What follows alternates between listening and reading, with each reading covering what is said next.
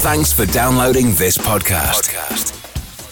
It's for personal use only and must not be rebroadcast, reproduced, or used in any form without permission. Tell your friends they can get their own copy by searching iTunes for Radio Le Mans or visiting radiolemans.com. Live from trackside, this is IMSA Radio.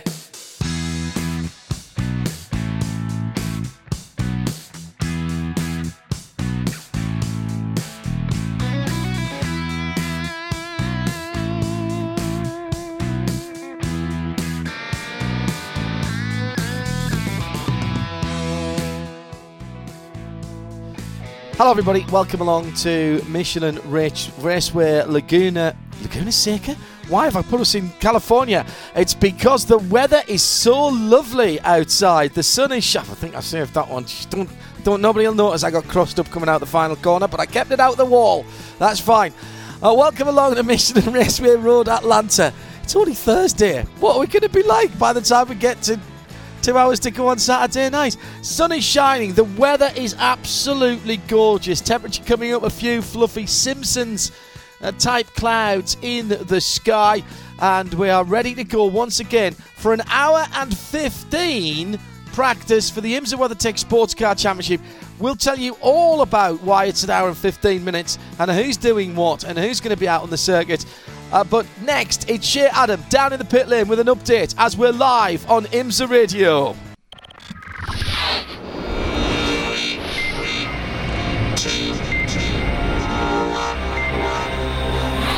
The WeatherTech Sports Car Championship on IMSA Radio. It is a glorious day out here, nice and warm. The jackets have come off, except for Romain Dumas, who for some reason is still wearing a very puffy winter coat over top of his fire suit. But the gloves have also started to come off down here in the pit lane. We saw a little bit of strategy taking place in that first session. Not going to be the case for this one. There was tire saving going on. It's going to be flat out. And I'm just going to dive in here with our LMP2 champion elect. Hello, Matt McMurry. How's it been going so far? It's been going great so far. Uh, mostly just getting my two teammates up to speed because neither of them have been here. so they, they got a, a, a little bit to learn, but they're doing good. Uh, you haven't had Gabriel in the car with you for quite some time. Uh, what's it like to get him back finally after you've gotten so many wins in the meantime? yeah, it's been good. We've been doing well without him, but I'm sure he'll, he'll do a great job this weekend. Um, just came off of a good result in uh, Fuji, and so hopefully we carry that into this weekend. It's a little bit more different of a track. Japan coming to Road Atlanta. How have you been helping him with Petit? Because it really is its own beast. Oh yeah, definitely. He was he was excited after the first session. It's a little bit bumpier than Fuji, I think, but uh, he got up to speed quickly, and he'll have a whole other session now, so it'll be good. Good luck to both of you guys in the 52 PR1 Mathiasen Oreca. Thanks, Jay. Uh, Jeremy Shaw is alongside me here in the booth, and uh, a relatively clean first session. Who did we not see?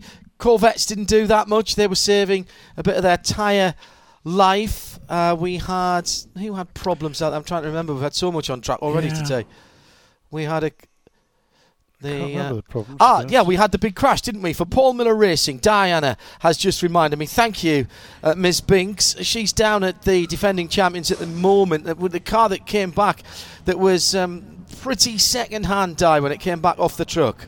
It was. It looks uh, there's a lot of work still going on on the number 48 Paul Miller racing machine. We had a quick chat with Bryan Sellers, and they're all just sitting waiting patiently. They're working really hard to try and repair the car. There's a number of different repairs going on, and they're hopeful that they'll get back out during this session. So I'll keep an eye on that and see how they're progressing as the session gets underway. Okay, thank you very much, uh, Diana Binks, joining us this morning, uh, this afternoon, uh, yeah. and this weekend rather for the for the uh, Motul Petit week. And in addition to the two Corvettes that, that waited uh, a goodly part of the session before going out, they completed uh, 11 and 12 laps respectively for number three and number four car. The two Action Express Cadillacs also were uh, pretty skimpy on their lap counts. Number 31 car, uh, well, the, the number five car only went out well, yeah, didn't hardly went out at all. Basically, just did three or four laps at the beginning of the session. Didn't set a representative time. The uh, number 31 car, the sister car, only did nine laps. uh, are, but it was the fastest of all uh, at a one minute Don't nine point zero nine They three. scrubbed in some wets this morning, believe it or not. How pessimistic is that? hmm. Don't forget, the wets, of course, don't count against their tyre allocation uh, this weekend, uh, which was changed about a week ago. Green flag, extra couple of sets for uh, DPI and P2 uh, and GT Le Mans. So just uh, bear that in mind. Juncos a little bit late on parade. The number 50 car just rolls onto the pit lane from the paddock area in that white, green, and bright yellow machine as the engines fire and the cars head out. Yes, but the the first uh, 15 minutes of this session will be only for silver and bronze rated drivers in the. Is it the uh, first or the last? It's the first one this time. Ah, okay. Um, they seem to sh- swap, swap that around somewhat, don't they? But this this time it's the first first 15 minutes for silver and bronze drivers only for either LMP2 or GT2. GTD. Right. Uh, and I think in LMP2 that's that's everybody, isn't it? Yeah. Uh, in um, and then after that first 15 minutes, everybody can go out for the next uh, 45, and then the final. That, it says here two two fifty to three Yes, twenty. So yeah, that's ha- that's yeah, half an hour. I know, but at 3:05. Oh, I see. It's- it's- GT Le Mans and DPI come out as well. Yeah. right, Okay. so for right. the, for the final 15 minutes of the session, it'll be only DPI and GTLM, and uh, we, we've switched that around, haven't we? Sometimes, sometimes it's the uh, GTD cars that go out first, and sometimes it's the LMP cars that go out first. okay, I'm hugely confused Yeah, by the way that's written down. Exactly, Okay. but the, but here, trust me, it's the first. It is the first 15 I'm- minutes. I'm- I'm so it's, go- it's an hour and 15 in total, isn't it? Then I guess. I'm gonna right? I'm gonna Yeah. uh, I'm gonna go with you, Mr. Shaw. Thank you. Trust Mr. Shaw. Never doubt the Shaw. Well, not sure about that, but. But wait, something, something doesn't add up, though, does it? Don't worry. Leave it. Move on. 350. We'll watch it. So, yeah, so, this works well on the radio. He's almost doing it on his fingers here Yeah. at the moment. Hmm. Uh, thanks very much to Kes Cobb back in the UK, who has been engineering and producing back at RSL main control room, the MCR. Uh, Rob will be stepping in for the rest of our broadcast day. They're working in a couple of shifts. Lightweight. I don't know. Safe journey home, Kez. Enjoy the uh, the drive home in the Jeep Compass. And say hi to the cobblers from us. Coblets from us. Back over here. A little chilly over in uh, south of the river in London, I'm hearing uh, from there at the moment. Beautiful afternoon here. If you are just joining us, what, nearly 8 o'clock back in the UK, nearly 9 in Central Europe, and we're underway with an hour and 12 minutes still to go in this session uh, of the hour and 15 total. But as Jeremy said, first 15 minutes, silver and bronze drivers in P2 and GTD. Then everybody joins in for the middle section, and the last 15 uh, minutes, or the last uh, 10 minutes, actually, 305 to 405, is GT Le Mans and DPI, the two pro classes. No, that's still not right. 305 to 405, that's a full hour. Uh, 320 to 350. 250 to 320. Yeah, and then from 350 to 405, though, is GTLM and DPI only. Okay, where's that on the thing? Well, yeah, exactly. It- It's at the third bit down. 305 to 405 is G- GTLM. Ah, I see, and that goes beyond everything. Oh, yeah, Yeah. okay, fine. Yes, because everybody else is knocked out at that point. Yeah, last people standing. Yes, okay. If Sally and Rob are travelling on a train that is doing 42 miles an hour from Swindon to Bristol Yeah, and coming the other way, Dave and Maggie are on the National Express coach, which is averaging set off- 42 miles having-. Having set, off three minutes soon earlier. Yeah. Yeah. How many world championships? yeah, it is one of those, isn't it? I'm, I'm not even going to look at that. Do you know what? I'm going to take that off my screen. Let's go back to the Twitter Twitterage uh, at IMSA Radio, please. if uh, you'd like to get in touch with us, save us, save us from this madness of time. Yeah, I got a, a little bit of a problem for the Pfaff Porsche in new colours this weekend. The right hand side uh, door mirror flapping uh, in the breeze. It comes down and comes back into the pit lane. Now, has it managed to hold on or has it fallen off? The blue with yellow tartan, yellow plaid on it. Shea Adam is at their pit, but of course she is, as our resident Canadian. That's what it says on our race suit. What's happened, Shea? Have they had a bit of contact there? Has it just Ooh. fallen off? Nope, nope. There's been quite a bit of contact. Uh, the blue plaid is no longer strictly blue plaid. There's some white on it. There's some green. There's a lot of scuffing on the right front of the car. It definitely had right side impact as well. The back looks pretty unscathed, but the front definitely met some tire bundle somewhere that had some green on it. This is going to be maybe not necessarily a behind the wall sort of situation, but they are going to want to make sure that all the suspension bits are okay. You don't want to go through the final turn here with any hint of a doubt of something being able to break. It's going to be a little bit more work for Pfaff. Limited number of places you can run off here and damage the right hand side of the car, particularly when you're pointing in the right direction. so. That's you're making an assumption there, Jeremy, that might not possibly have been so. no, which, you, which, you're right which, though. Which way has the wing mirror been bent forwards or backwards? Well, no, it's hanging off on, a, Well, on it its right, uh, isn't electrical. Hard to say, isn't it? I, I, I wonder if he maybe went wide at five. You Yeah. could go there Yeah, and yeah. get pretty close to the wall. Yeah, yeah.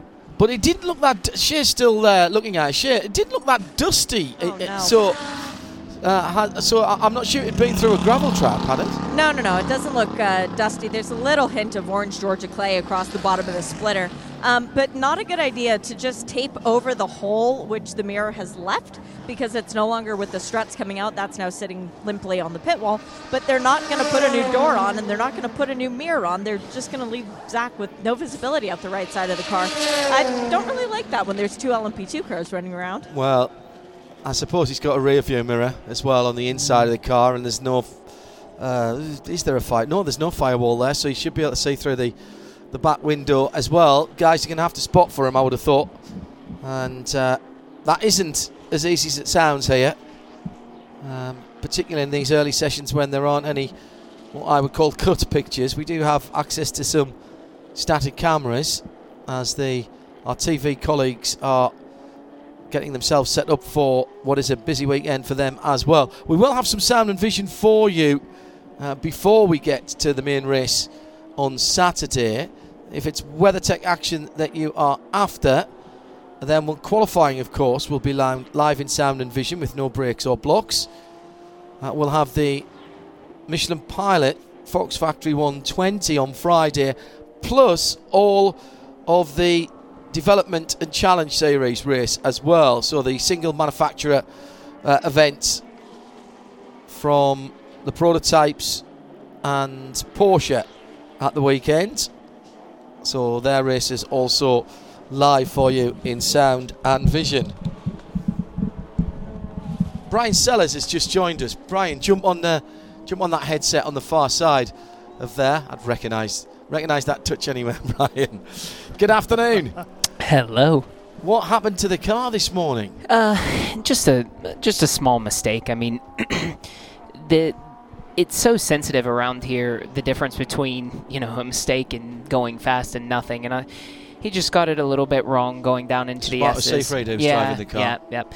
And just a little mistake and into the tires, and you know, unfortunately, nothing's easy to fix on these cars, so it just takes a little bit of time. So what, did, did you lose it kind of through the the, uh, the right hander then coming down the hill, yeah. or did yeah. he get into trouble at the top and was trying to save it from there on? s- basically what happens is we we fight understeer in the car currently, and so you can turn into the S's that are nearly flat, full throttle.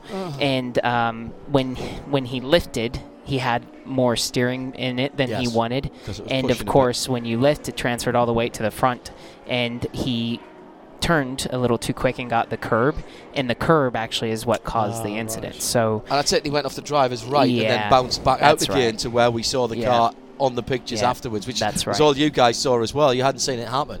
No, not at all. So I mean, it's just so minimal it, it didn't take much. You know, if he'd have been six inches one direction and missed the curb, it'd have been, probably been okay. absolute non-issue. And, and what's the state of the car then, Bryan? The guy's working hard at the moment to replace what? It's fine. Um, we just had we had some suspension damage and a couple of uh, like bodywork pieces that needed to be welded on. The problem is, is because it's all aluminum, you don't have just anybody can do that. You know, so we had to. Uh, source some people to get it done. So we're fine. It's you know it's almost back together. It just needs to go through the full setup again. Everything needs to be zeroed and checked, and so that's what takes the time. You know the guys have it ready. Uh, it's kind of cool actually. Our spotter um, is was the guy that ended up welding the aluminum back together. So it's uh, you know Double- Mul- yeah. multi-talented team. Put it double exactly duty, yeah, exactly yeah, right. exactly. No, nice of you to join us here, by the way, Yeah, because it would be much easier just to go home, wouldn't it? it would have been. It, I could have got there have gone home faster. I think actually, the security it takes to get in here now is incredible. You, you, you wonder what kind of deals happen in this building. No, we can't tell you that. Yes. You haven't got the right sticker. I'm No, telling you that. I. I haven't. That's for sure. It's been a tough year as defending champions for you and Paul Miller. Miller Racing, a character building year. They always say difficult enough to win one championship, harder to defend it. Yeah, uh, it was. It, it is a tough year. I mean, and I think the the thing that makes it difficult is we've actually had good race cars and great speed. You know, it's not that uh, you know sometimes you can at least say, man, maybe we didn't get our, maybe we didn't wrap our heads around the Evo car the right way, and we just couldn't come to grips, but. We did. We have a good car, and the fact that we just couldn't put it together until Laguna is what makes it frustrating. Yes. Yeah, that, that's the hard part. But you ran away and hit at Laguna, though. Yeah, Laguna was great. That's where the day comes together. We were talking earlier on about in, in other classes in the IMSA WeatherTech Sports Car Championship.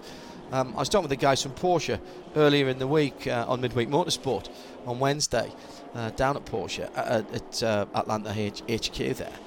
I- used to say, Jeremy and I would be commentating, and would used to say, well, oh, there's a little mistake. That might cost them a bit of an opportunity to, to get the win. They maybe can fight back from that in a longer race. You make one small mistake now, not only you're not going to get a win, you're probably not going to get a podium or, the, or a top five position in your class. You have to be picture perfect to even be in with a chance, and then you still might not get a result. Yeah, it's true. I mean, it, it, the the depth of the field is is so large, and it's extremely difficult to pass nowadays because in in this is you know not meant to be in a part of the conversation, but the BOP actually is so close right now that um, it makes the racing tight. Hang on, stop the presses. Driver says BOP close. That's because our car's been good. So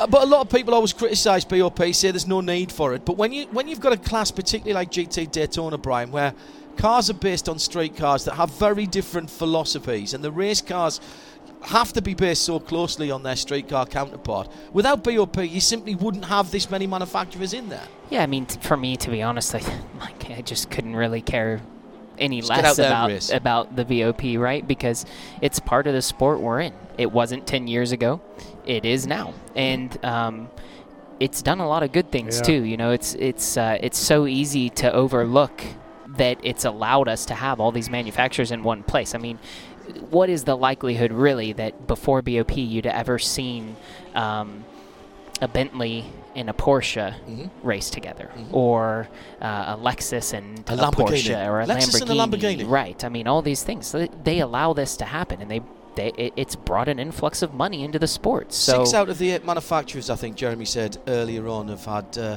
have had results this year. Uh, it's it's an extraordinary thing to see. Um, in in terms of you know, in terms of that depth of field, though, the depth of competition in the field, that can't make things easy from a mm. team point of view to, you know, sponsors, partners, and things like that. Because one week you can win, the next week you, you literally might be in tenth position. So, and, and that's not a reflection necessarily on how good or bad a job the team's doing. Oh, it's it's exactly right, and you know, you said it's extremely hard to, to finish on a podium in the class, and I think what you've seen now, and, and you guys watch it better than than most, um, and have the ability to see it every single weekend, is everything has changed in our class. the The strategy has changed significantly uh, to what it to what it has even you know three or four years ago. The whole concept of when you're making your pit stop, how far you're driving into your windows, um, how long you want to stretch the fuel, Yes. and which fueling windows you want to do it in. It's all it's all become different. And so what you've seen is everybody adapt and come up with new ideas and advance, and and that's made the racing better and better and better. Uh, news about next year? Anything? This is the time we have to ask. I know everybody hates it, but you know you, we're looking at a, a, an off season that is getting shorter and shorter. And cars are going to be back on track at the Roar literally a couple of days after our New Year celebrations. No, no news yet. Um, you know, I, Paul is always diligently working on uh, programs, but there's there's there's really unfortunately no news to, to report right now. I think everybody's uh, hopeful that there will be a program and that we'll all be a part of it. Um, but you know, there's a lot of pieces that, that he has to put in place Correct. for this to work. And, let, and, and let's not say, by the way, don't everybody go jumping on that and say there will be no Paul Miller Racing program next year because that's not unusual nowadays to be sitting here staring at the last race no, of the year. No, it's unfortunately it's become more the norm. Mm. Uh, how's Ryan Hardwick doing? Uh, he had to have that knee surgery after that uh, accident. Yeah, good point. Yeah, he's actually very good. Um, he's planning on being here uh, Friday afternoon and Saturday, so he's he's recovering well. The good thing about Ryan is uh, is he is uh, got a hard head, so nothing will hold him down. Right. so, so he is he is full in on the rehab, and uh, you know, with the goal of being back in a race car. Um, by Daytona. So Good. what I know of him, and it, it, it'd be hard. It'd be you'll be hard pressed to keep him out by then. Okay, that sound that's all all good all good news. Um, this is your home circuit. I mean, you can probably hear the sound of the cars if you open the windows uh, back at home. Uh, and a track that's had a few changes to the surface, not to the layout of the track.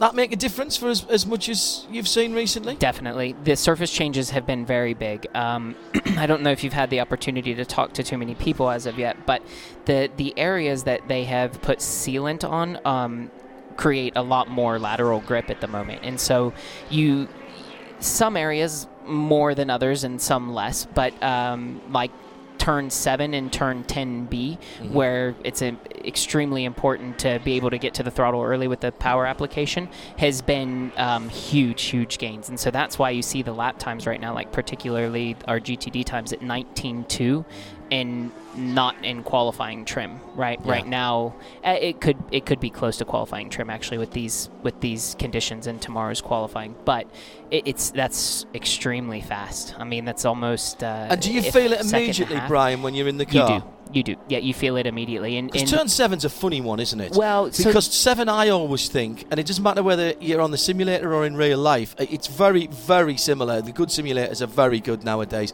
but it all turn seven up to me always feels like, oh, I, I could have gone quicker there. Oh, I, right, I could still go a bit quicker. Oh, I'm on the grass. It's that that very fine line between, and, and it's all about how patient you are on the throttle. And actually, at that point on the old configuration, sometimes it was better to be on the throttle later to get a better punch off the corner. You're saying that's all changed? Yeah, it has actually, and so there's a lot of reasons we can hit kind of all these points, and it was um, in the past better to be more patient because that portion of the track was where the highest amount of tire degradation came into place. Right. And so, say for example, last year at the end of a stint, you could hold within two or three tenths of your time at the beginning up until six and seven. Once you got to six and seven, you would drop three quarters of a second by the time you got to ten, and that is because the traction became so poor exiting seven that it hurts you down this massively long straightaway. And so and that's presumably lateral into the La- corner as well. Yes, absolutely. But Yeah. it, it all combines, right? Yeah. That lateral into the corner allows you to open your hands more at the middle of the corner and be to throttle sooner, right? Mm-hmm. And so now with the grip increase, it's actually different. You start progressing into the throttle a little bit sooner and your full throttle a little bit later. So you actually just get the acceleration moving a little bit earlier. Ah. Got you. And along with that, your minimum speed stays up a little bit higher in the corner. You then are full throttle at a higher minimum speed, which carries you further down. Yes. So that grip increase in that corner, especially, has been pretty big. Then the same thing applies for 10B. And it's a very similar situation because 10B now, turn 12 is almost flat, or certainly in everything above GTD flat on every Yes. every single lap Which I find extraordinary. it's extraordinary, yeah. And so you now have a straightaway from turn 10 all the way to turn 1 that is Yeah. nearly as long as the straightaway stretch from point. 7 to 7 to 10. Yeah. So um, that's where the lap time I think has really changed. Uh, and does that mean then, so coming down to 10, down the hill there, always been a difficult braking area because you're coming down and it just starts to, to flatten out. Are you changing your braking? Are you getting there much quicker at a higher top speed? No, not so much because we I mean, you get to a point basically where you stall. I mean, we don't. We still pull through, yes, obviously, yes. the air. And, and, what I mean when, when I say we stall is that you just get to your top speed and you just kind of can't push through the air anymore. And so, you know, I, I don't know, just say it's 165 miles per hour. You know, we still hit 165, 170 miles per hour, and maybe we go 171, 172 okay. because the exit. But then again, the aero is so high now that that one one and a half miles per hour doesn't two miles per hour doesn't change your brake point that much. That much. And um, so you and that's still the same at turn that's one, the same presumably. at turn one. Yep. And the reality is is actually the the cars have gotten better as the years, you know, like we're on an Evo car right now in the Lamborghini, so the car is better. We create more aero than what we did last year, so we actually brake even later than what we did previously. Uh, what's your minimum speed through through turn 12 Uh, now? I'd know? be lying if I told you, but it must be. I mean, it has to be. It has to be plus of 125, one. No way. Doesn't it? I mean, we grab sixth probably. gear right on the exit, or very near to the exit. So exit. you're flat, so- absolutely flat yeah, in fifth through yeah, it. flat in fifth. And you're getting up I, towards I wasn't the this red. morning. I wasn't this morning. Should have been, but Well, it was a bit chilly this Yeah. morning, in fairness. Yeah. So you're getting close to the rev limit at just as you're Yeah. rolling up onto the Yeah. curb and snatching six. yeah, Wow. And that's up, what, a couple of miles an hour maybe on, on, on last year? I would let's say so. Yes, I would say so. Yeah. That's yeah. a, that's yeah. amazing. And you know, it's um the the the thing right now too is, I think obviously you guys are privy to the tire change that came for Mhm. us, and so we uh we tested here with the S8 a, you know a few weeks ago, um, and it, it is a good decision they made. Obviously the temperatures and the loading of the track. S9. The S9, correct. Ex- so sorry, yeah, the so- S8 is the softer of our compounds. The S9 is the harder of our compounds. And um, what Michelin was worried about was uh, the temperature and the load. Um, Mm. We have a car in Tene. Uh, so, you know, they, they worry about the um, structure of the tire. And so they made that change, and you would see lap times, I think, even far faster than we're, what we're doing right now. Uh, uh, Brian uh, Sellers with us here, uh, and the red flag is out, and he spotted it first uh, for the JDC 84 car uh, in the uh, in the beach down at uh, 10A. Now, I think that car might have not long since gone out. To be honest, it's Chris Miller, I think, at the wheel of that car. Yes, he's only done four laps down there. Uh, we'll get to some times in a moment. In fact, actually, let's do that now. The two Acuras that were quick this morning, uh, the Acura Team Penske's again. Simon Pagenaud this time out with a 110.3, 111.1 for Graham Rahal.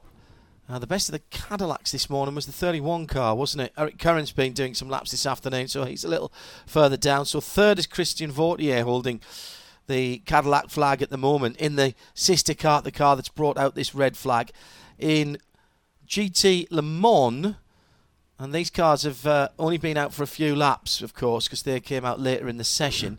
Uh, it's Ford again at the top with the 66 Ford GT ahead of the 912 Championship leading Porsche 911 RSR. Laurens Vanthoor going probably rather quicker than his teammate wants him to do at the moment. Going to keep that car to get it to the start of the race. And third is the Chevy Corvette f- number four. Fourth, the number 25 BMW. So four of the five manufacturers. Uh, sorry, yeah, four of the five manufacturers in GTLM in the top four.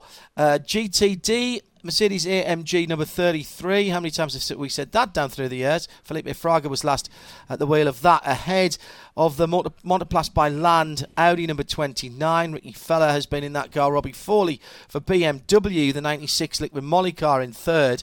Then the Lexus in fourth is the number 12 car, Frankie Montecalvo. Then uh, Bia Figueiredo in the Acura. We haven't had a repeat manufacturer here yet. I'm down to fifth. So top five, five different manufacturers, and the second of the Lexus is the first repeat in sixth position, and they're separated by pff, not much, really, about a second and a half. Just underlying what we saying to, to Bryan. Uh, earlier on, Bryan Sellers, is with us in the IMSA Broadcast Centre here, still over 50 and a half uh, minutes to go. And that lap uh, by uh, fastest in, in GTD by Felipe Fraga in kind of a 33. The Mercedes a one minute 19.275. That is quicker than anybody managed this morning in GTD. This morning it was it was Bill Auberlen in the BMW at, at 19.3. I think some of that is where the tire change actually comes into play. So this morning, um, when you know we just touched on the difference between the S8 and the and the S9 tire, and the the temperature for operating is Yeah. one of the reasons for moving that, right? And so Mhm. this morning's temperature is definitely cool. too low Mhm. for the S9, but this afternoon now probably just Right starts to dip right in Yeah. the lower window of that tire. So what happens is the tire doesn't work as well in those colder temperatures and just doesn't generate as much lateral grip. But now you start to put some temperature in the tire and it goes up. So Saturday night, Could be interesting. It would be my guess. What I said first thing on the radio this morning as well. This is not going to be that fun at night, you know, because it will take some time to get some tire temperature. Does that mean you've just got to be a bit more aggressive at the, on the first few laps, or can that be counterproductive? it can be counterproductive. I mean, it can go it can go multiple ways. I mean, one of the one of the struggles is that when you exit, uh, say pit lane, and you abuse the tire, you can hurt it for the whole stint, Oh, right? really? And that early on, and just by what spinning it up as you go up the hill. Yeah, I mean, it's not so bad that way. It's more along the lines of you have to be careful, like uh, I think what kind of energy you put in the tire, and and then especially we don't we don't get um, bulletins from Michelin saying don't use curbs because we're Yeah. worried about things, but you you don't in, Yeah. in those types of temperatures Yeah. because you don't want to damage In those it's particularly sidewalls. early sidewalls It's that can be damaged, not sidewalls, the, not the surface Exactly, of the tire. so yes. much. Yes, absolutely. Yeah. So you have to be very cognizant of those things, and when Mm-hmm. it takes time to get tire temp and pressure, then it's more Mm. laps. You can't use the curbs. And the thing is, with the advances in tyres now, through all the manufacturers, and Michelin have driven this down through the years because they, they are the benchmark that everybody shoots at, of course. But you'll be able to remember, Bryan, that when you went out on cold tyres not that long ago, you knew you were on cold tyres and, you know, you had to act accordingly. Problem now is tyres that aren't up to temperature and pressure actually still give you quite a lot of grip, and you've got to keep reminding yourself not to use all the curb and not to lean on them that much. Yeah, especially like especially the softer compound of Yes. the two is exactly that way. I mean, you can go with the with the eight, the S eight, and say by turn seven you're ready to go. The tire is ready to go. It has Really? the grip. Yeah, I mean, in, especially in these temperatures it is right now, it is ready right away. So if you were doing a qualifying session, uh, in two laps. two laps, Yeah, you could do it in two laps. You could Yeah. do the number in two laps. yeah, Ah, that's extraordinary. Yeah, it's it's it's crazy, and like you said, you you have to be careful because you don't want to hurt the sidewall of the tire early. And this is a tyre that you might have to double stint in race conditions, let's not forget. So, an extraordinary range that Michelin is a, a- range of conditions and, and a range of use and a range of longevity that Michelin is, is having to produce. And, and these tyres, of, of course, you're not going to get the same laps in the f- times in the first two, but extraordinarily consistent right to the end of possibly even a second stint if you look after them. If you look after them, that's right. Yep. Yeah, y- you've got plenty Amazing. of tyres. Have you got twenty? Is GTD got twenty sets of end of tyres? haven't you, Yeah. For the whole thing. That's that should be plenty, shouldn't it? Um. Yeah. It, it'd be enough. Yes. Yeah. I mean, we'll look at. You know, the thing. The thing about. Hey, bright side about Marco having his accident this morning is you're not using tyres in this That's, session. we have one set. We save one set. Yeah. That's right. It's right. Is that what you typically do? Put a new set on for each of the free practice sessions? Um, it depends. It depends on how many laps you get in each session. I mean, in in I would say it also depends on the team and what you're trying to do. But you know, you you'd like to see. Uh, f- at least a full stint's worth of laps on a set of tires, so you can see where they go. So you would likely um, do one and a half sessions on a set and then go to another set of stickers maybe do a mock qualifying sim depending on the timing of the sessions and everything else uh, but you you know for us personally we always try and make sure we run at least one set all the way out Uh, at IMSA Radio, if you want to get in touch with us, hello to Dan Fly, who's on his way. Uh, on his way, he says, with his son. Hope to see cars coming out the trucks in the morning. Looking forward to today's broadcast as we head to Road Atlanta. Hi, Dan. And hi to Pete Hilton, also listening in. He said, What else would anybody going to PLM be listening to today? I tell you what, you're going to. You're going to be really impressed when you get here tomorrow. Bryan, you've been to a few of these. It's Thursday. You've seen how many people are here already. it i have never seen it like this and i know everyone says that every year but um, i have no reason to say it i came in wednesday morning to do a tv thing Mm-hmm. on top of our new michelin uh, building and I, I waited in line for 15 minutes to get into the track on Wednesday morning. Same for me last night when I came up from doing midweek motorsport down at uh, down at the Porsche Experience. Came in to check a few things out, do a few technical bits and bobs.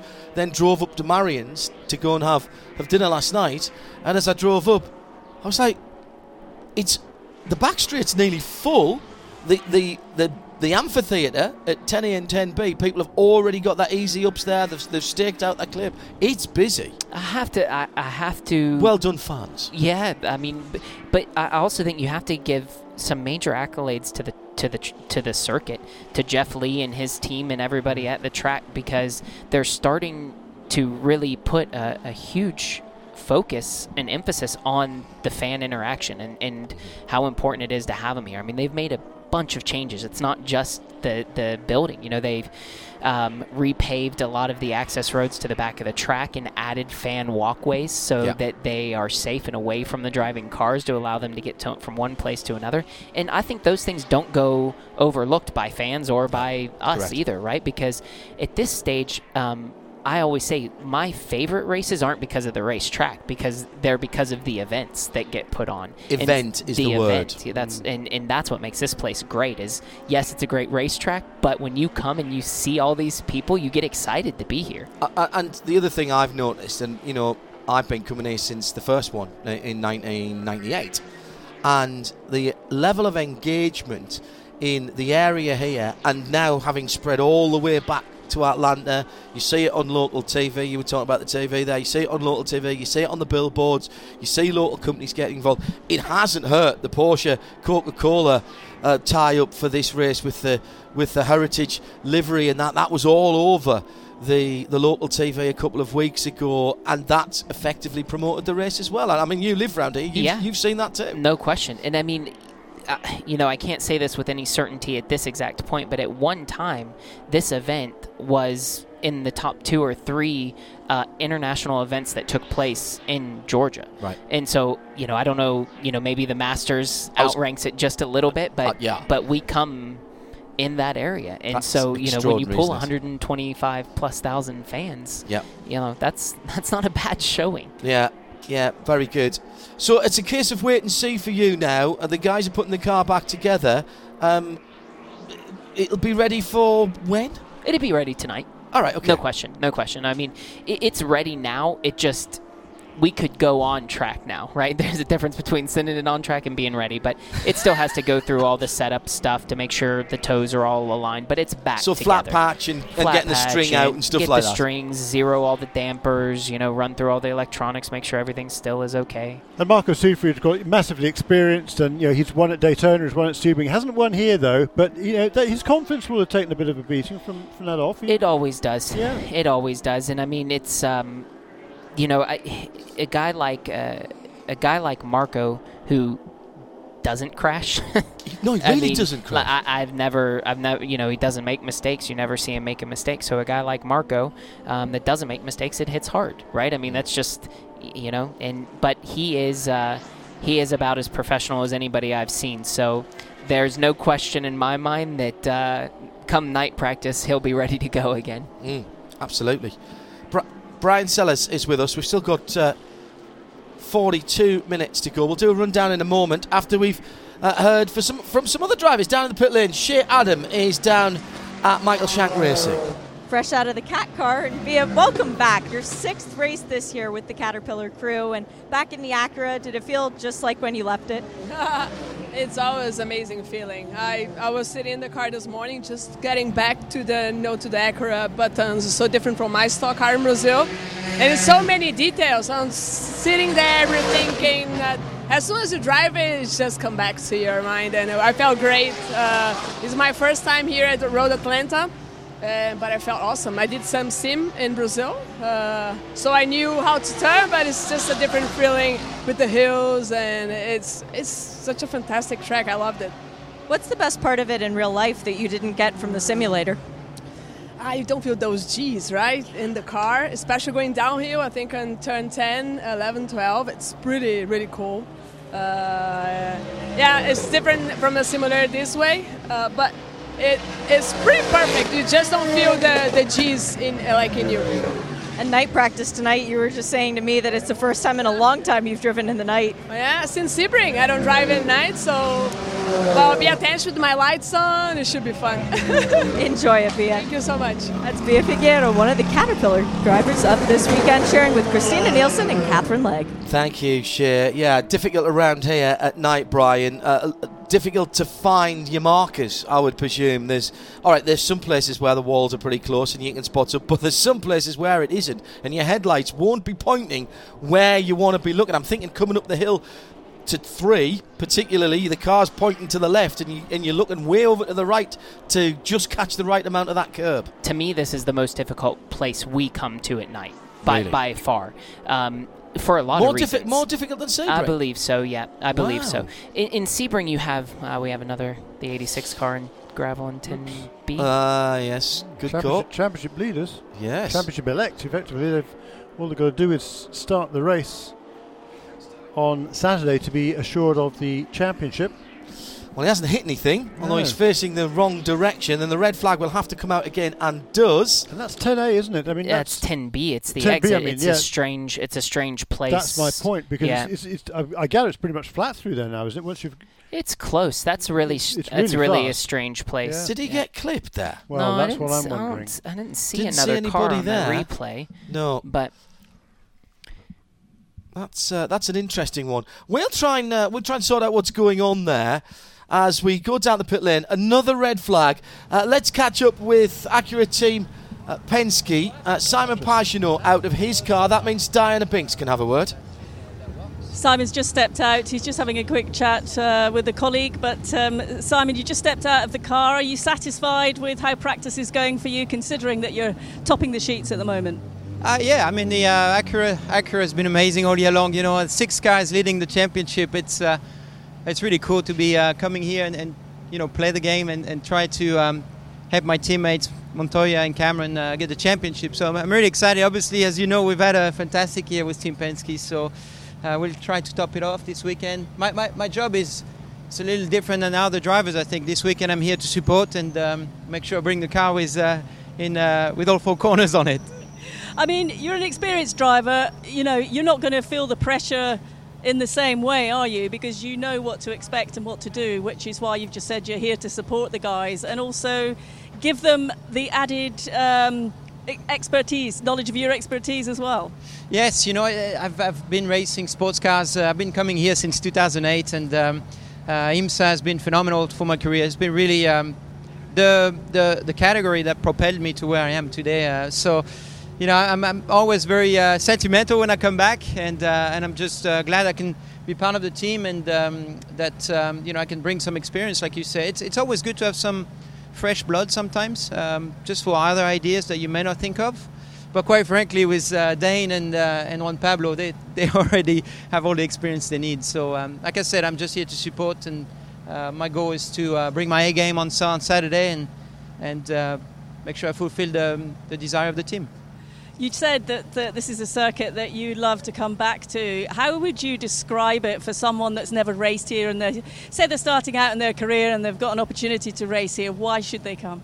Well, it's a roller coaster. You know, there's a lot of elevation changes. It's a fast track where you need to have full commitment. So, you know, you got to make the car work for you to give you the confidence to, to commit. Um, turn one is a pure example. Uh, you make one little mistake, it's going to end up badly. So, you know, there's a lot of risk versus reward around this track. But in the meantime, um, it's a it's a top track. I mean, I, I enjoy it just because of that rhythm. Um, and uh, and the, the fans, you know, I mean, it's incredible to see the, the, the support that we get from the fans camping here. Um, it- it's between Sebring and this one, it's pretty phenomenal. Well, you make it enjoyable for the fans, Simon, so thank you. Thank you very much. Simon Pagenaud making some very good points and observations about uh, this track. Uh, a man of uh, of consideration, that thinking man's racing driver, as is Bryan Sellers, who's with us. Just got this in on at IMSA Radio from Dion Fialo. He said, uh, I'm watching over in that part of the circuit, and it looked like the uh, 80, number 86 Acura lost the rear in between 10A and 10B, uh, and then getting back on the throttle, had a bit of a tank slapper uh, in 10B and went the opposite direction. Easy to do that if you take too much pace or too much curb in, 10A. That's a very that curb on the left hand side of 10A. It's it, it's almost begging you to take it, and it could just upset the car if you hit it at the wrong angle. Yeah, that's right. And I, it, we just saw the replay, and that's kind of, that's kind of what it looked like up from this end too. Is you can see the the brake zone is so important down there in terms of we're watching it again here. So yeah, it, it, it the brake zone there is so important in terms of lap time, and it looks like to me that the 86 car probably just kept pushing the brake marker, the brake marker a little bit, ended up carrying a little bit too much speed at the apex of 10A, and in the transition between 10A 10B had a little bit too much throttle and just spun the rear around. I love my, uh, I love the team. Uh, this is the the team uh, uh, Twitter account. Small off for Justin Marks. No sweat. How else do you test the limits? yeah, and, for Justin, of course, he has he hasn't been in the car since uh, since Watkins Glen, so you know, it's a long time to be out of the car. Yes, that's true. Uh, they did win there, of course, so that you know he, he had a he's got a winning record coming in. Only as good as your last race, apparently. Uh, well, he won his last race with them, so that kind of that kind of works. Uh, it's Bryan Sellers, Jeremy Shaw, and John Hindhaugh in the booth as Justin Marks is running under his own power and heading back towards the pit lane. The IMSA intervention vehicle's doing a great job again. And a, a word here for our ladies and gentlemen in white or orange or yellow or whatever colour overalls you wear, if you're a volunteer marshal or a volunteer, whether you're punching tickets, parking cars, waving flags, or dragging people out of gravel beds, thank you very much indeed for giving up your free time so that we can go motor racing. I'm a I'm very honoured to be an ambassador of the British Motor Racing Marshals Club and uh, know just how hard you guys work. Uh, and whether I'm commentating or racing, Thank you very much indeed for what you do. By the way, if you're listening in the UK and you are a marshal, 8th and 9th of November, the Jim Clark Rally up in the Borders. Uh, if you've got some time that weekend, and particularly if you are, uh, if you got your radio certificate, uh, get onto the Marshals website, please, because uh, we could do with a few more marshals for what is a super all tarmac event on public roads. It's an unusual event in the UK. It's been uh, one of the all tarmac public roads events uh, for a very long time. Uh, and if you uh, if you are available for the 8th and 9th of November, please. Uh, use your normal channels and see if you can get signed up for that. But for everyone here this weekend or marshalling anywhere this weekend as the green flag comes back out, thank you very much indeed. Uh, guess what? The Whelen Engineering Cadillac is at the front of the queue. They have a superstition about getting out there. They were getting ready to go on the pit lane before the previous session had started earlier on uh, today. And the red and white 31 car is out on the track, resplendent in that uh, now becoming a classic livery, hasn't it? It's become a classic livery, that red and white Whelen car. Yeah, it's very distinctive, isn't it? It does look great and. It's uh, it was fast this morning. That was the car that set the pace this morning with Felipe Nasr at the wheel, a woman at 9.0. It's another Cadillac that's quickest this afternoon and perhaps not one that one would have expected. Number 85, Tristan Vautier, just before that red flag, turned a woman at 9.3 to be fastest this afternoon. In second position, the number 5 Cadillac, 110.2. Then the two Acuras oh, wow. of number 7 and 6, a 10.6 and a 10.7. I fancy they're concentrating on longer runs this afternoon. Of course, this morning, uh, the timing of this morning's session when was the green flag? Was it what 10:50? Uh, the race on Saturday won't start till noon, so this is kind of a much more relevant time of the day, is it not, Bryan Sellers? And extremely relevant to qualifying tomorrow. Yeah. So yes. this would be about the best time. So when when I when you know I think when I look at the time gap, I don't wonder if. Um, if uh, Tristan didn't do a qualifying yeah, run, a mock qualifying yeah. sim, um, because the gap from second onward is, is fairly tight. But to see him yeah. a second ahead makes me wonder, you know, if he was on a little bit lighter fuel and sticker tires compared to what everyone else was, maybe in preparation for tomorrow. In GT Le Mans, at Chevy Corvette at the top, Antonio Garcia staking his claim for the drive in the new C8R, which is beneath our feet and had the covers pulled off it. I know it's been seen elsewhere, but first time at a racetrack for the C8R ahead of the two Ford GTs, Ryan Briscoe, Sebastian Bourdais in the 67 and 68. Then the second of the Corvettes, Ollie Gavin in the four car in fourth position. Then the Ferrari number 62, Daniel Serra uh, behind the wheel of that car. Welcome back to Risi. If you didn't catch the news uh, earlier on uh, or late on last week, uh, the Giuseppe Risi team the Houston-based team, back uh, in the championship at the moment for a one-off. But uh, Giuseppe looking closely, assessing what happens this weekend. But I think, gentlemen, that looking at the driving lineup there with James Calado, uh, Alessandro Pier Guidi, and Daniel Serra, we can say that there's some uh, there's some Ferrari influence there, Bryan, and I think that bodes well. And everybody up and down the paddock wants to see that Ferrari back full time. It has to come back. It has- it has to come back. I mean, it's just it doesn't feel the same without a Risi car in Yeah. the field. And you know, I was fortunate enough to race against those guys for a lot of years, and it just it doesn't feel the same.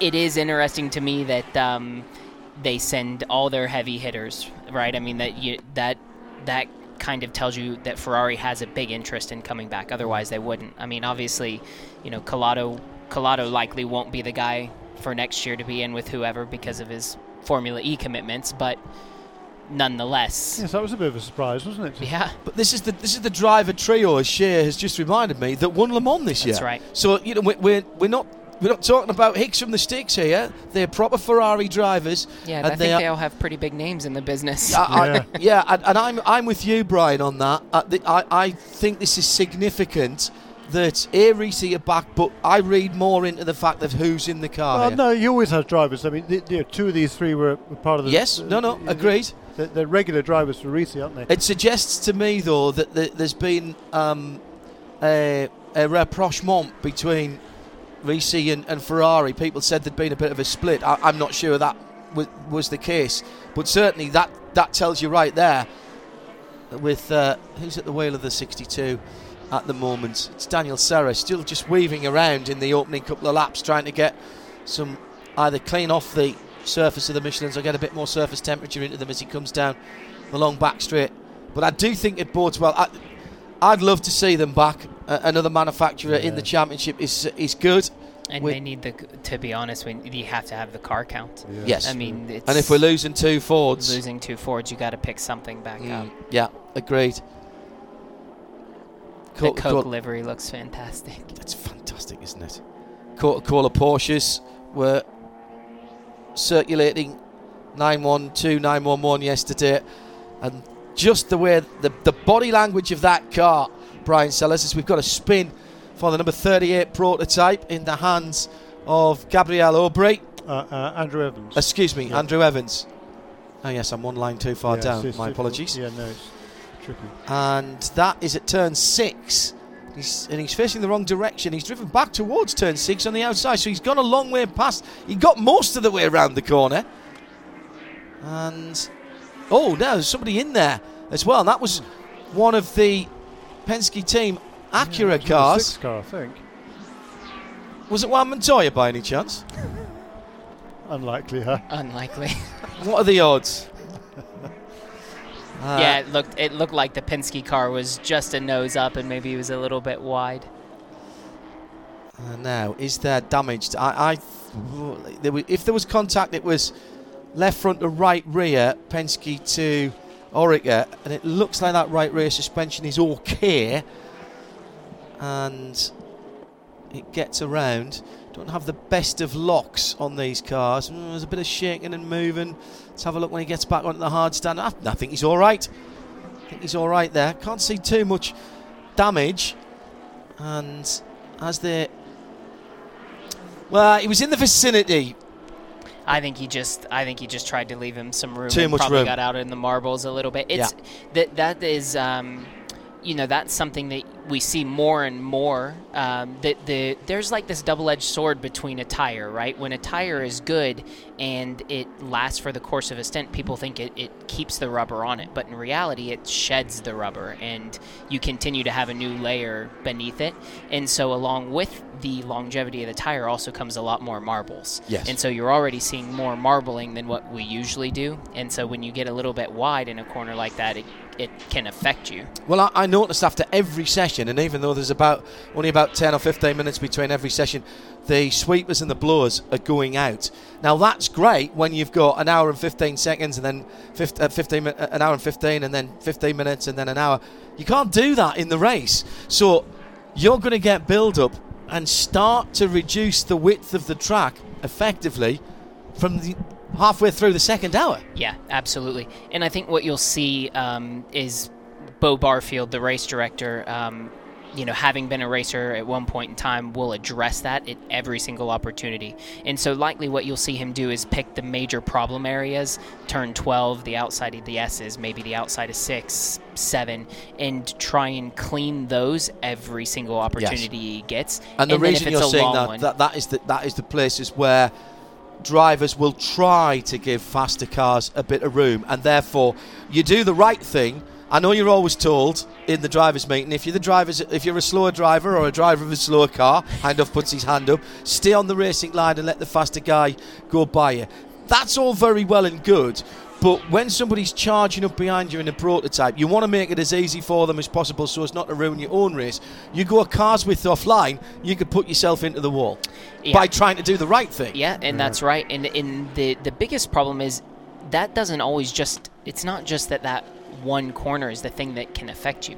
It can carry you for multiple corners. Yes. And um, especially if it's cold outside, like at nighttime, and you have a hot tire and the track temp is low, it's very hard to get those To marbles back, back off up. those. Mhm. A- And so you may never get that back off.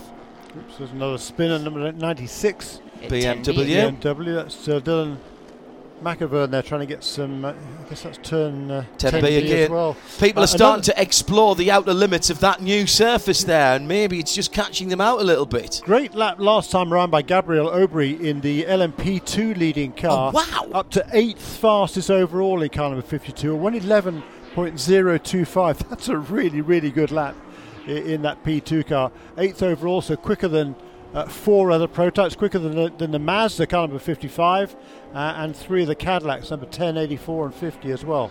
Great effort. Bryan Sellers is with us in the booth. We'll hear from Dinah Binks and Shea Adam in due course. Still 23 minutes to go, and it looks like that 96 Well, Turner BMW might just be waiting for a gap in the traffic. Yeah. I think that's the problem.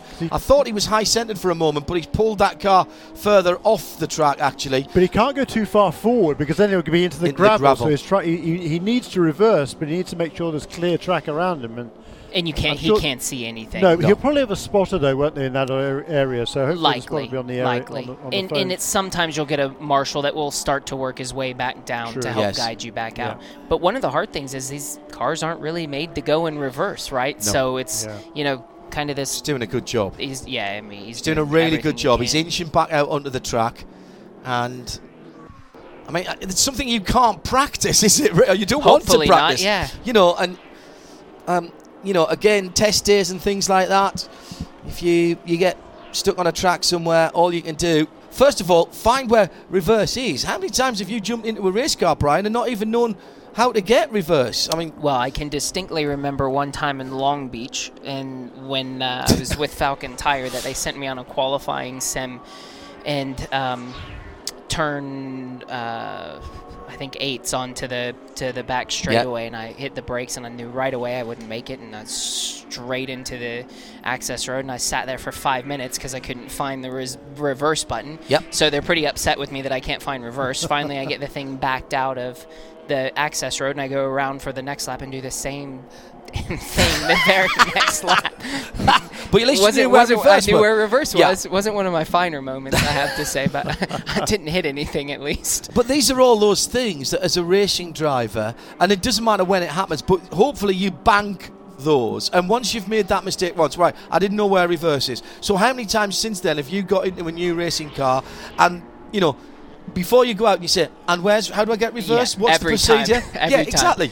I did exactly the same when no I one my first race. looking like a fool. Nope. That's for sure. It's the it's the thing that you you look and, and I've seen people look at me before when I've gone to test or race cars and said uh, they, they give me, uh, this is what you did uh, blah blah blah and I went and how do I get reverse and they go why would you want to know how to get reverse well in case I need it Just okay well you have to pull both the paddles back and push this or, or whatever you've got to do everyone's slightly different not everyone's got the same thing to do yeah but once you've done it you, you file that one away and it gets added to your list of things you check like making sure the fire extinguisher pins pulled out and things like that yeah, absolutely. 21 minutes to go. Bryan Sellers with us here in the booth. Here's how it stands in his class GTD.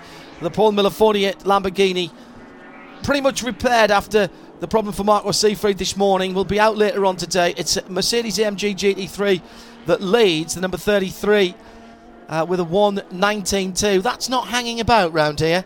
A 19.6 for Montaplast by Lands, white and green Audi. Then the 63 Ferrari, that's the WeatherTech car. Toni Vilander out in that. Then BMW, uh, number 96, the car that's uh, just been spun, has come in to the pit lane. And a couple of improvements further up the field in uh, the GT Le Mans class, uh, Jeremy. Indeed, uh, the the number 62 Risi Competizione Ferrari, Daniel Serra, the Brazilian at the wheel of that car, he's gone fastest now in the class at a 116.708. The fastest time this morning in practice in GTLM was a, a 16.8 by uh, by Richard Westbrook in car number 67. And you would say that was definitely a sticker tire run because we saw Sarah come out uh, just three or four laps ago down the back straightaway trying to get some temperature in the Yep. tires.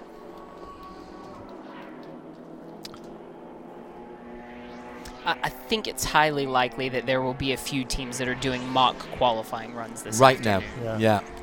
Ricky Taylor has just improved to second fastest in Acura car number seven. Ooh. So, s- s- Oh, oops. 10B. Talking of which, talking of 77. Tristan Nunez. Tristan Nunez, third position for the 77. And Too that's in, speed into 10A. Yeah, 10A in between 10A and 10B, and it's facing the wrong direction. That'll be a red flag, I think. Yes, it is already. Uh, Dennis Paul has the yellow out now. He was coming down the inside. In No. fact, three different categories. No, there. He'd just gone down the inside of the. No, that's not him. the ah, no, he's that's not him. off. He's already off. Yes, sorry, Jeremy. You're absolutely right. Yeah, so he'd just gone third fastest. Ricky Taylor had just gone second fastest, and Dane Cameron uh, had got up to, to fourth just in in those in a, in the last few minutes. Certainly, uh, Taylor and Nunez were were uh, pretty recent. Just thinking about that time, Bryan. One. 119.2 for the Blake and Moreland car. That's It's- respectable. Yeah, yeah, that's not, not too bad. It's uh, I think it's something like a second and a half quicker than last year's qualifying pace or something, is it? last year was uh, 19, 19.8 or something? 19.6, yeah, 19.695 by Daniel Serra again, in actual fact, who's Oh, yeah, yeah, quickest in right. GTLM. Yeah. Um, in the uh, Ferrari last very year. fast. Yeah. It's very fast at this stage of the weekend, for yeah, sure. at this stage That's of the, the weekend, thing. it's very quick. That's right. Yeah, on a harder tyre than everybody was expecting. So, you know, people still getting uh, to grips with that, literally as well as metaphorically. Uh, we we're just talking earlier on, Bryan, about the myriad of, of lap records that have been set this year with the new Michelins across the classes, upwards of 60 already this year. And we had a couple of tweets into at Imsa Radio about, you know, what does it mean when you change your tyre supplier? And, you know, you've run on, on different tyres before. You, you ran on the previous tyre supplier to, to what we have now. It isn't just a case of putting them on the rims and sending the car out. There's all kinds of things that you have to consider in the setup of the car, and, and potentially, as we were talking uh, earlier on, about how you drive the car as well. without a without a doubt. I mean, um, I think everybody, every tire manufacturer has their um, goals laid out in their mind of what they want to build the tire to be. And one of the best things about having single make in a series like this is they can kind of dictate whether they want the car, the tire to be fast, whether they want it to have longevity, whether they want it to have a combination of the both, and also then like you run into what we are this weekend, the difference between our soft compounds and our hard compounds, and the the driving style between the soft compound is significantly different than the hard Uh, compound. and we should say that the teams don't get a choice on that.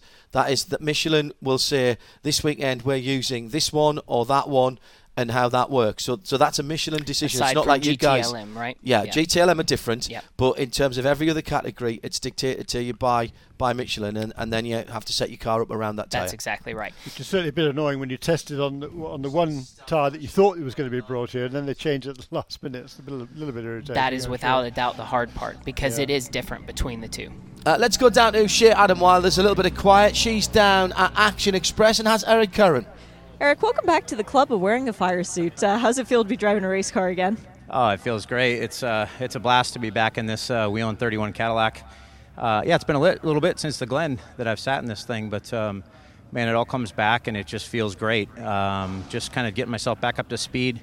Um, tons of traffic and people doing silly stuff out there, but uh, but man, this thing's going to be really good. These Action Express guys are always doing a great job, and car just feels phenomenal. It's fun to just get back in it and have it all work. You know, I was worried that hey, look, I haven't been in this thing in months. What's it going to feel like? But man, it came back pretty quick, which is which is great. So that was a good solid run, and I'm excited to spend some more time behind the wheel.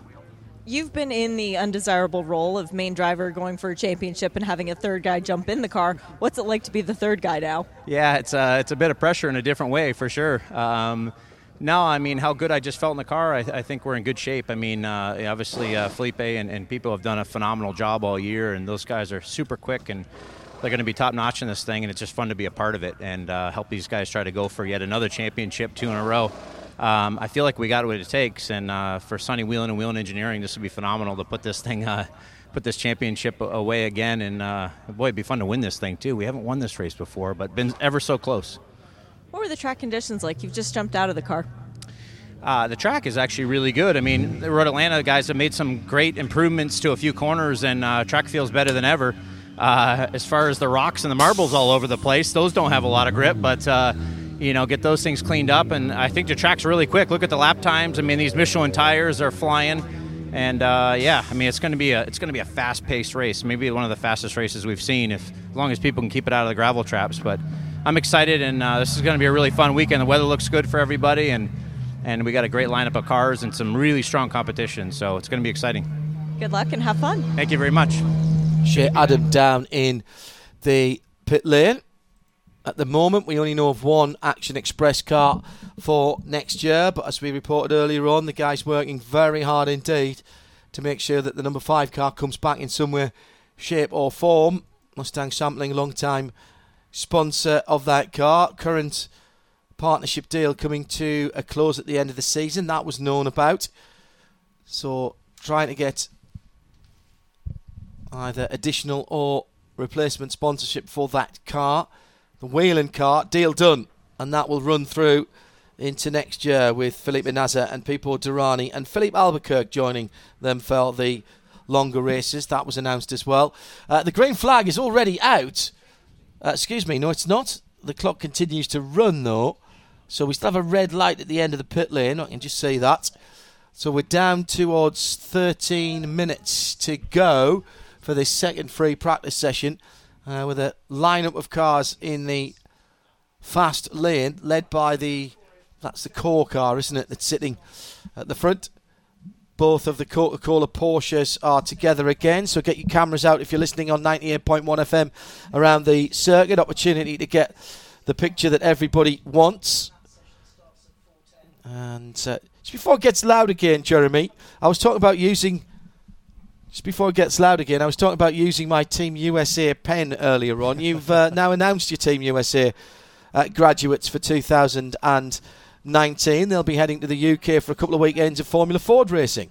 Yeah, indeed, they will. Yeah, and uh, Bryan Sellers knows what that's all about. He didn't go to the UK, but he went to New Zealand. Boy, it was a long time ago. It's now, a long time ago now. I actually ran into AJ this morning. Did you? Yeah. Oh, cool. Cool. It's still to this day one of the one of the greatest things that I ever got the opportunity to do. Yeah, the, the two guys will be driving for Cliff Dexter. Back to green again, though, in, uh, in with 12 minutes remaining in this session. Just before they come around and it gets loud, let's go down to Ferrari, to Risi. Welcome back to them, and to Daniel Serra, who is with Di Binks. Daniel, you've just jumped out of the car. Obviously, I can see you talking to the engineers. What are the track conditions like at this point? I think in terms of uh, rubber, let's say it's quite okay. The track is not green, but it's quite hot now and a lot of traffic. It's difficult to find a, a clean lap. But so far, so good. Car feels okay. I think we still need to work a bit on degradation, but it's okay. Is that what you're going to use the rest of the rest of this session on? Just looking and managing the tyres? Yeah, like to be honest, now we put uh, Ale in the car for the first time, so it's more for him to get the rhythm. But he knows the car so well that um, I'm probably two laps he's there. Are you enjoying it? Yeah, like, Road Atlanta is I think my favorite track. It's super nice. The first sector super fast. So when the car is good, it's super nice. Thanks you. Thank you. Oh, brilliant stuff. And let's hope that they do get something together for uh, next year 11 minutes to go. Bryan Sellers has been our guest here in the IMSA broadcast booth. So, what's the rest of the day going to be like for, for, Paul Miller Racing? The car then, once it's all sorted, go out and do a couple of exploratory laps and make sure everything's all right, give it a spanner check, and then get back into back into the schedule. Back into race prep. Yep, yeah, back into race prep. Uh, you know, one of the things that we have to run, we have to make sure to run into is that. Um, certain drivers have to uh, make night laps, and so for us, uh, both Marco and Corey have to do laps this evening. So that's obviously our number one priority is getting, getting those guys that. in. Otherwise, I think it's something like you can't drive um, past seven o'clock if you haven't done your night laps, which means that I would have to drive from seven till the end if we can't get back th- them back in. So that's a huge, huge priority. as much as you love driving, I love it. I love it, but that's a long time. Yeah. I'll tell you, mate. And there's 30 of the 102 drivers on the entry list who uh, who, who do have to take part in that night practice in order to be uh, eligible to drive uh, during the periods of darkness on Saturday. And Bryan Sellers saying on uh, earlier on with us here that this is a tough track uh, in the dark. And it's just, I mean, it's daft things like setting the headlights up and things like that that you have to do. I mean, it sounds obvious, and there are lights around the track, but there's places where you actually need those headlights, maybe not pointing in front of you, but heading for a curb somewhere. Yeah, that's we got caught off uh, by the last red flag right when we were in the middle of that. But one of the things that makes this place so difficult is the undulations in the road, the ups and the downs. And so you find quite often that you can see headlights from a, why Sebring is not too bad is because it's flat and you can see headlights from a long way away.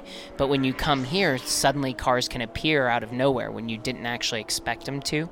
Not to mention the fact that the prototypes have to be extremely aggressive here because uh, like down into the S's, it's full throttle for them easily. And if they sit behind a GTD car, they can lose one second in lap time in one lap just by sitting there. So they make some pretty aggressive moves in those portions of the track where it's really hard for us to see them. Eight and a half minutes to go. And uh, already some light colours on the timing screen as people are improving.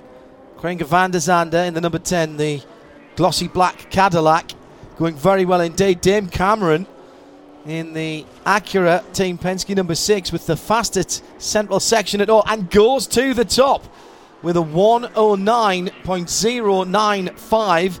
A couple of tenths or so better than the previous uh, best set earlier on. And at turn 6, we have got the JDC car, 85 car in second place. That's Juan Piedrahita. So both of those cars now have been the, in the gravel at some stage. One just losing the back end after he'd gone round the Corvette. Number three, I think it was there, that he went by.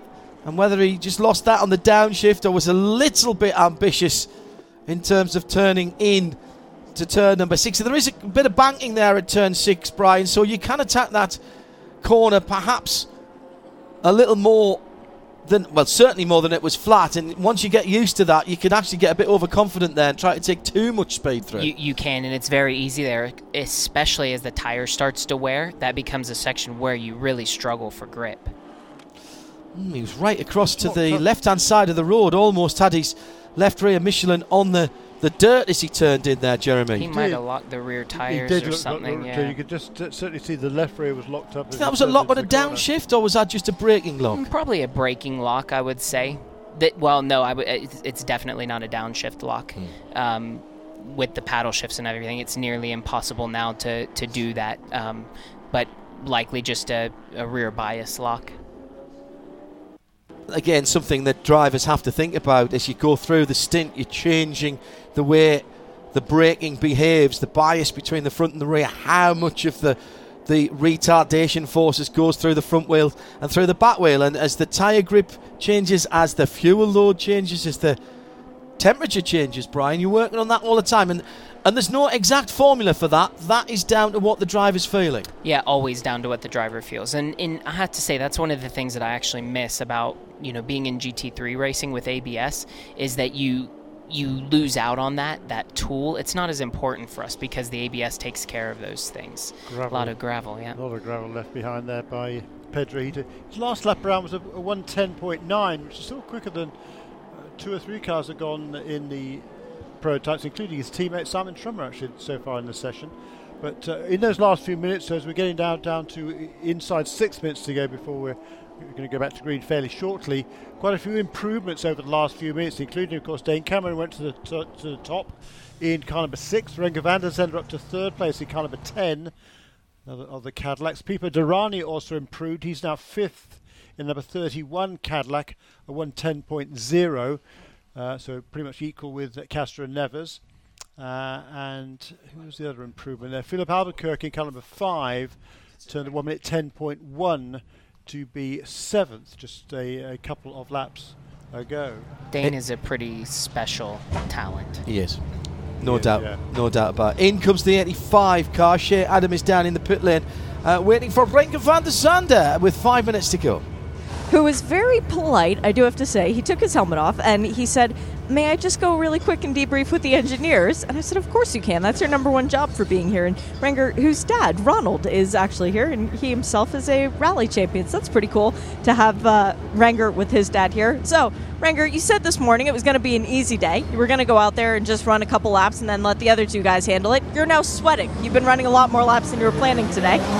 Yeah, I'm happy to be sweating because it's always nice here. I mean, uh, what a fantastic track! Every time you go out here, it feels so fast because there's no rest on the on the on the section where all the corners are, and you just keep steering around left, right, left, right, and it's uh, it's a real thrill. But uh, it's it's going okay. We're still working on the car, getting it better, and uh, we had a fantastic result last year. And I think it's it's it's such a race where it's teamwork, you know. So it's about uh, getting the car set up for the right moments of the of the race, um, but at the same time uh, making the right decisions from the pit wall. So being clever as well as a driver. So it's uh, it's a fantastic race. Now, last year you and Jordan went out and celebrated your win with a special uh, post-race meal. Every time I drive by a Waffle House now, I'm thinking about you guys. I'm planning on maybe going back there Saturday night if you can replicate this. Oh, for sure. That's uh, that's a ritual now. But uh, I mean, it's uh, yeah, let's go. Uh, the aim is Waffle House, that's for sure. And the competition is tough. It's uh, it's very competitive in this field. So that's what we like, and that's the challenge that we uh, we like to go for. So happy to go out and uh, finally get to racing on uh, on Saturday morning. Thanks for the chat, Renger. Yeah, great stuff. You could tell he's excited. He was talking a million miles an hour there. He's buzzed up. He's just out the car. He's he's really feeling it, isn't he he? always is, though, isn't he? Well, I mean, yeah, he's but- always got that enthusiasm. Yeah, I just love it. It's great. Uh, uh, clearly, he's, he's reveling in that car at the moment. Third fastest. That's pretty good for this Oh. stage of the weekend. He could be happy with that. You forget until you see some of these onboards. You don't because you drive it all the time, Bryan, but you forget how quick this track is, even in the corners that you think of slow corners, like turn three, for example. That's not a slow corner now, is it? No, not at all. Not at all. And it's it's one of the more difficult corners, not just here, but in general. I mean, you're coming up over a blind corner and fifth gear, and you're bending to the left as you have to brake and turn to the right.